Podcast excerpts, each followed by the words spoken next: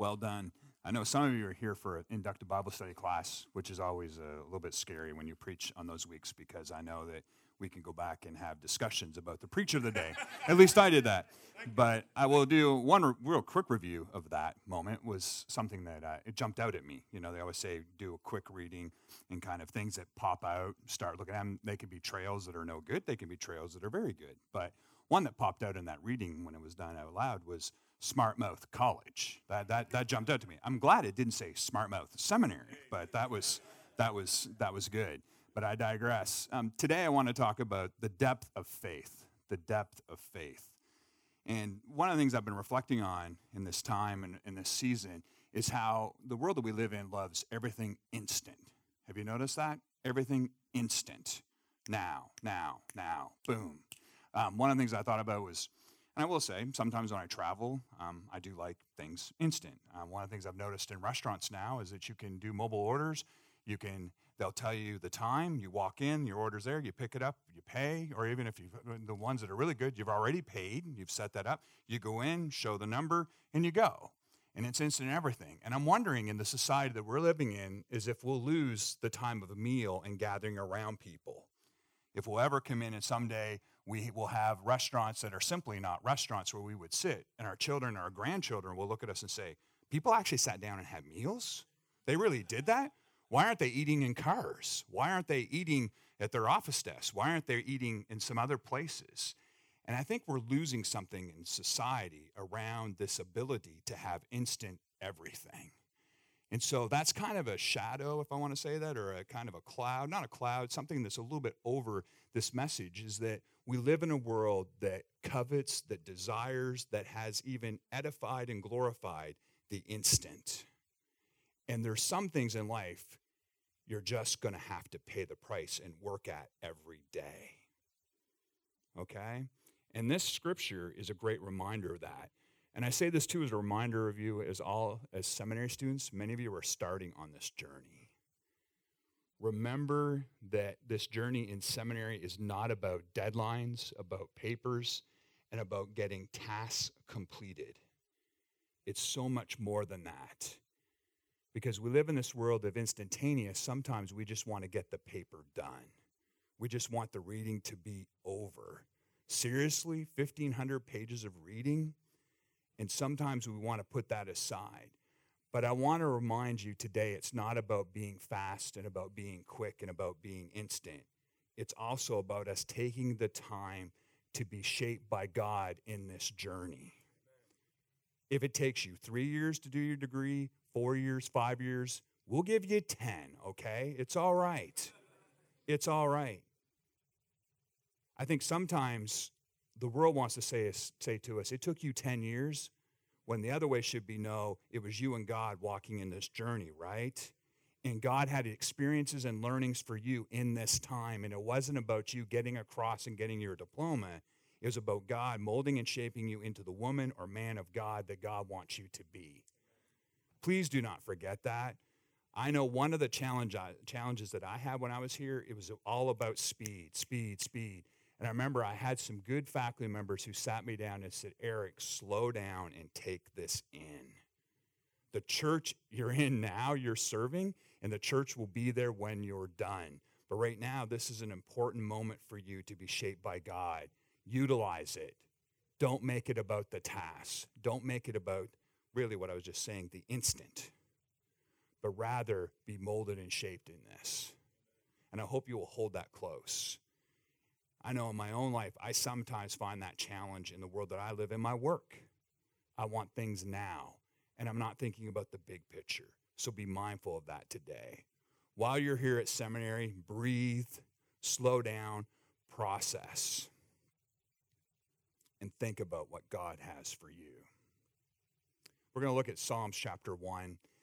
And part of this, I've been camping out here. I've slowed down in my Bible readings. Used to be I was task oriented. My children asked me here uh, last couple days, they said, Dad, how often have you ever read through the Bible? And I said, I've read through the Bible four or five times completely in a pattern where I just started and said, okay, I'm going to read through it. But I've been sensing in my walk and journey here in the last few months where God just said, Eric, I want you to read through the Psalms, but I want you just to kind of stop and camp out. and I'm not going to give you a timeline. I want to speak to you through these verses, and when we're done together, then it'll be time to move on to the next chapter. And I think there was a sense in my life where God was saying, Eric, you've been so involved in the instant, so involved in the quick, so involved in completing a task, you're missing things that I have for you. And so over the last month, I've actually just stopped and been reading over and over in my devotional time Psalm chapter 1 and the verses through there, and specifically verses 1 through 3, and letting that speak to me as part of that. And so part of this message today is my own devotional journey, things that I've been processing, things that I've been thinking about in my own life that I thought that I wanted to share with you. And I think about that in the in the avenue of community and the means of grace and the moment of what community looks like. Because if we have become a society that's so about instantaneous, then what does our community look like? Is it all about time management and the process? Or is it really about the people and stopping and walking together? What does that look like in our community? So let's pray, and then we'll dig in and start moving through. God, you are here, but I just want to acknowledge you. God, I pray right now that you would give me clarity of thought, give me your spirit to speak your words and not my own. And I pray, God, that you would help each person here to have hearts and ears attentive to what you would speak to them, whatever it is. You've brought us here together as a community to speak to us, not for me to be the person speaking, but to be the person that shares some things that you've been sharing in my own life to share with this group as a community. And it's a unique moment. And so now, God, we just ask that you would speak to all of us. And we know that you're here moving and working through, and we acknowledge you. In Jesus' name, amen. I want to focus on three different sentences or phrases. I'm in this. I won't read it through. The reading was so great. But if you want to read it later, you can go back and read Psalms chapter 1, verses 1 through 3, and read it in the NRSV. That's where I'm reading from and the phrases that I'm using. But the first one that I want to look at today is does not walk in step with the wicked. Does not walk in step with the wicked. Let me ask a few questions as we start this. Who are you walking alongside today? Who are your companions in the trail of life? Let me ask you who are the people you tend to spend time with? Do they edify, glorify, and chase after God? Or are they, or are they seeking something else for your life and for your community that you lead? How do you spend your time? And you see, they can be people, they can also be TV shows that you're watching, they can be the latest books that you're reading. Who are the groups, people, entities that you're allowing to speak into your life? Over the last month in my time alone with God and kind of camping out in here, God has been speaking to me and doing an audit in my life on the areas that I'm allowing for people to speak into me and saying, are these groups, people, readings really the place that I should be allowing investment into my life and pouring into my life and evaluating them? Because at the end of the day, if they're not edifying, glorifying, living out, if you want to say, the mission of God, should we really be allowing them entree to the most intimate parts of our life, our mind, soul, and spirit?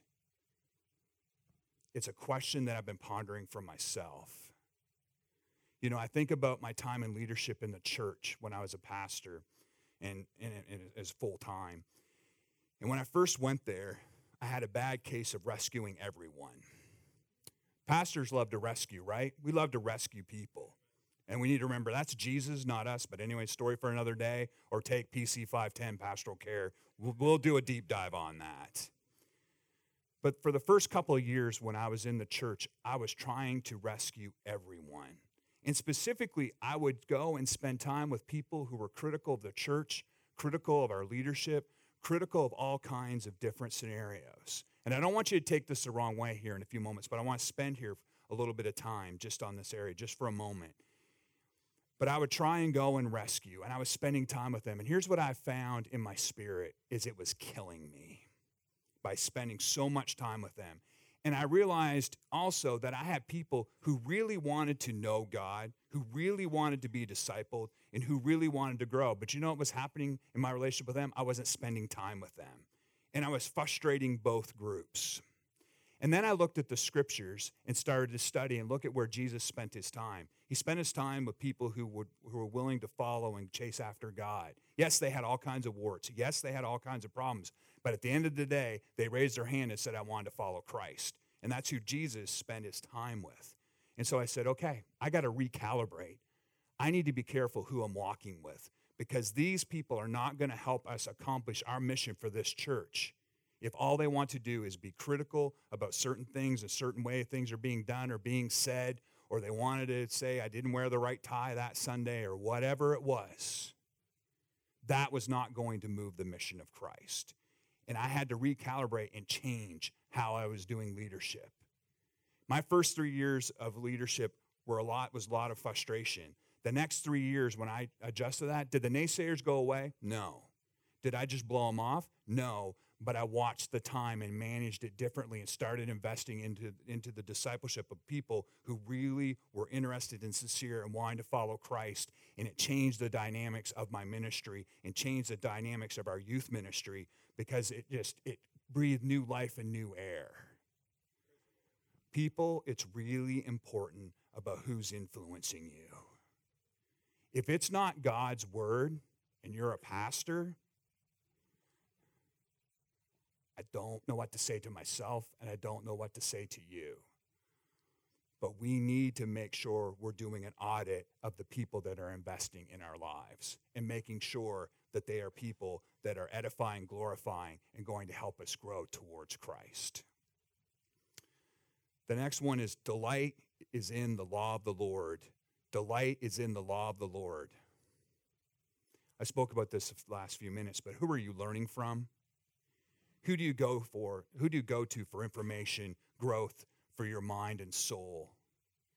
Who do you trust to provide you with what you need in life? Do we as people delight in God's word? The people around you, would they know you for something else or would they know you for the love of God's word? I wonder about that as a dad. I wonder my children, when they look at me, do they see that I not only have respect for God's word and say it's important to go to church and all those different things, but do they also see modeled in our home a person who loves God's word? Or do they see something else? I think back to my teenage years, I love sports. If you came into my office, you'd see a couple of things. You'd see a basketball there, don't hold it against me. Steve and I, we get along very well. We like the Tar Heel Nation in basketball. If you're a Duke fan, I'm sorry, I pray for you. If you're a UK fan, if you're watching online, I pray for you as well. But when I was a teenager, I knew all the stats. And I love football. And specifically pray for me because this year, this team, they're going 0 16. They're going to be the only team ever to go perfect with wins and perfect with losses. The Dolphins. But I knew every statistic about Dan Marino that you could ever know. And there was a point in my relationship with God where I was convicted, where I knew more stats than I knew scripture. There's something wrong with the picture. If you know whatever is the latest of whatever, whatever, better than you know the scriptures, I'm not trying to preach conviction. I'm saying let God's word speak to you. What is your delight in? My delight was in the latest statistics. I would be just glad to get those magazines when they come out and I'd rattle all those stats off. But then when my mom faced cancer, does Dan Marino's statistics really work? No, it doesn't. And I'm not picking on Dan Marino. Great for him, good for him. But I think you get my point in this, right? What is your delight?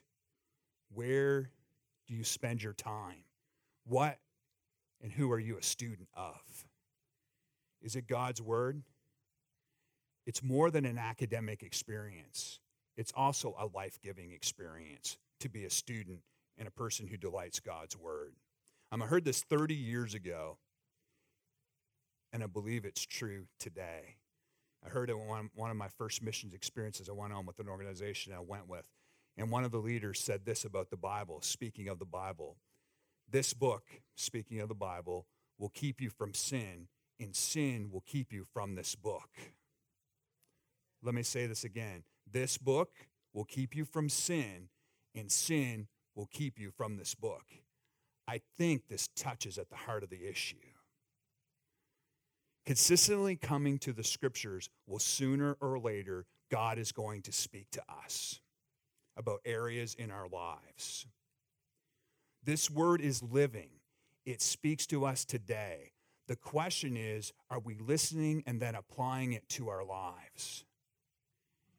From my perspective, and from where I've grown up, and from my life experience, is that this book is alive. If it's dead, I'm done today, folks. I walk away from it. I do. This book is alive. It speaks to us, it speaks to our heart, it speaks to our condition, it speaks to every issue in our lives. And so I am challenged over this last month about Eric, am I delighting in the Word of God? And I say this to you today. What about you? Are you delighting in the Word of God? Are you known as a person who holds to the preeminence and the life giving wonder of the Scriptures today? Because if we do, we're going to be known. And you see that in verse 3. And you see a tree planted by the streams of water. And that's the next phrase a tree planted by the streams of water. I love this imagery of a tree planted by water. The picture of this tree that I have in mind is one that is vibrant, life giving, full of shade, a place of rest, growing. I've seen them where I grew up in the Northeast in Eastern Canada along the rivers, and you see those beautiful maple trees, and you see them planted there by the rivers, and they are just gorgeous. They're beautiful when they're in full bloom in the summer, and they have that little bit of a breeze going through them, and you see them, and you say, That's a place where I want to sit and spend and be with. And in the fall, they have the beautiful leaves and all the colors and the vibrancy that comes with that. What about us? When people look at our lives, do they see a person who is vibrant, life giving, and full of shade? Do they see someone planted and rooted? I understand life can take it out of us. I understand that. This world is not easy. Work, family, church, health, life in general.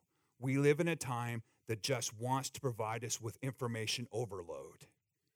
We have things coming at us from all directions. And part of why I started with that instantaneous side of things is that over and over we go to our iPhones or whatever smartphone we have, and it, it's instant everything. It's just click, click, click, click, click, click, click, and we overload us and overload us and overload us. Do we slow down and breathe and stop and let God speak to us? And allow us to be people who are planted and rooted. Right now, what the world needs to see, what our society needs to see in the United States, and I'm originally from Canada, Canada as well, is they need to see rooted and planted people in the scriptures. Because we have people going all different directions, all different directions across the board. Read it for what it is. I'm just, I'm just and we need people, when they look at us, they say, there's a person who has a foundation. I want that. You see, when I look at church history, it's all over. When revivals have happened, when movements of Christ happened, it was people who said, I stand on God's word. And from there, I live my life. Take it or leave it, it's okay. It's okay. But I just believe that this is a truth place. And when that's happened, our movement is marked by that in the Wesleyan movement. If you want to look at the other movements, are we people who are planted trees? And are we plugged in to the Word of God? Um, right now, I'm teaching my son. He's playing baseball. He loves baseball. Pray for me. It's not the sport that I picked up. I played basketball, but he played baseball. Um, and one of the things I've been working with Jacob is he's learning to pitch, and, and he's smaller sized. He's a, he's a small guy, and it's a little bit of a distance thing for him to, to learn. And so I've been working with him on how to pitch because the coach this year wants everybody to pitch. And so he's, he's like, Dad, will you work with me? I said, Sure. And so the way that I taught myself how to pitch, because I was like an only child, um, I had a, I got a plywood board and built a strike zone, and I used to throw at that all the time. I did it with a tennis ball because obviously didn't want to break the plywood, but also get used to the weight, all the different things, and get into a rhythm of the right motion, all that. And so I'm teaching Jacob the same thing. Got him a piece of plywood, we've backed it up, built a strike zone, and working on it. Jacob's got great form. He's, he's a natural athlete, something that I know nothing about, but he's just a natural athlete. He's got the form. But there's one thing that he, I've got to work with him on, and it's the focus. And it's the side of closing out all the background noise, all those things that are around when you go to pitch. He's eight years old. And so he's worried about all kinds of different things. And what I was telling him when he gets ready to pitch, I said, Jacob, focus on the strike zone. That little zone that I've marked out, pretend that's like the catcher's mitt, and pitch to that to that strike zone and focus on that. That's where your focus needs to be focus on it and close out all these other distractions. And I've been working with them on that. And then what I did is I added a little bit is I put myself in the batter's box, a pretend batter's box. That was a whole new thing, right? Dad's there. You Now he's worried about hitting me with a tennis ball. I haven't pitched him with a tennis ball for a reason. Tennis balls, they can hurt, but not he's not the strength yet. If it was a hard ball, doesn't matter his age. It's going to hurt. But I have him with a tennis ball for a reason. But when I went in there, as I said, Jacob, block out all the background noise, close it all out, and just focus with laser focus at that strike zone. And so Jacob's been working on that. And he has to continually work at it over and over. The same is for us. If we want to follow the mission Christ has for us and have laser focus about it, we have to close out all the background noise around us. The only way that's going to happen is by delighting ourselves in God's word and planting ourselves in it. If we chase something else, and try to live this Christian life and try to follow the mission of God, it will not happen if we're not a student continually of His Word, of God's Word. It won't happen for us. So, this message today is just a reminder. I would categorize it, if you want to know this, as kind of like when you go in for an oil change and you're looking at indicators. This is one of these things where you can use as a roadmap to say, How are you doing your indicators? Over the last month, God has been kind of doing a one month long oil change, probably longer. We're saying, Eric, who are you spending time with? Who are you allowing to invest in you? Eric, do you really delight in this word? When people look at you, do they see a tree that's planted or do they see something else?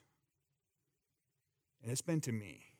And so for you today, I pray that you will be a person who delights in the word, in the law and that you will be a tree planted by the stream. And you won't be a person who sits with mockers. We have enough of them in the world. But we need those people planted. Let me pray for you, and then I'll turn it back to Jeff.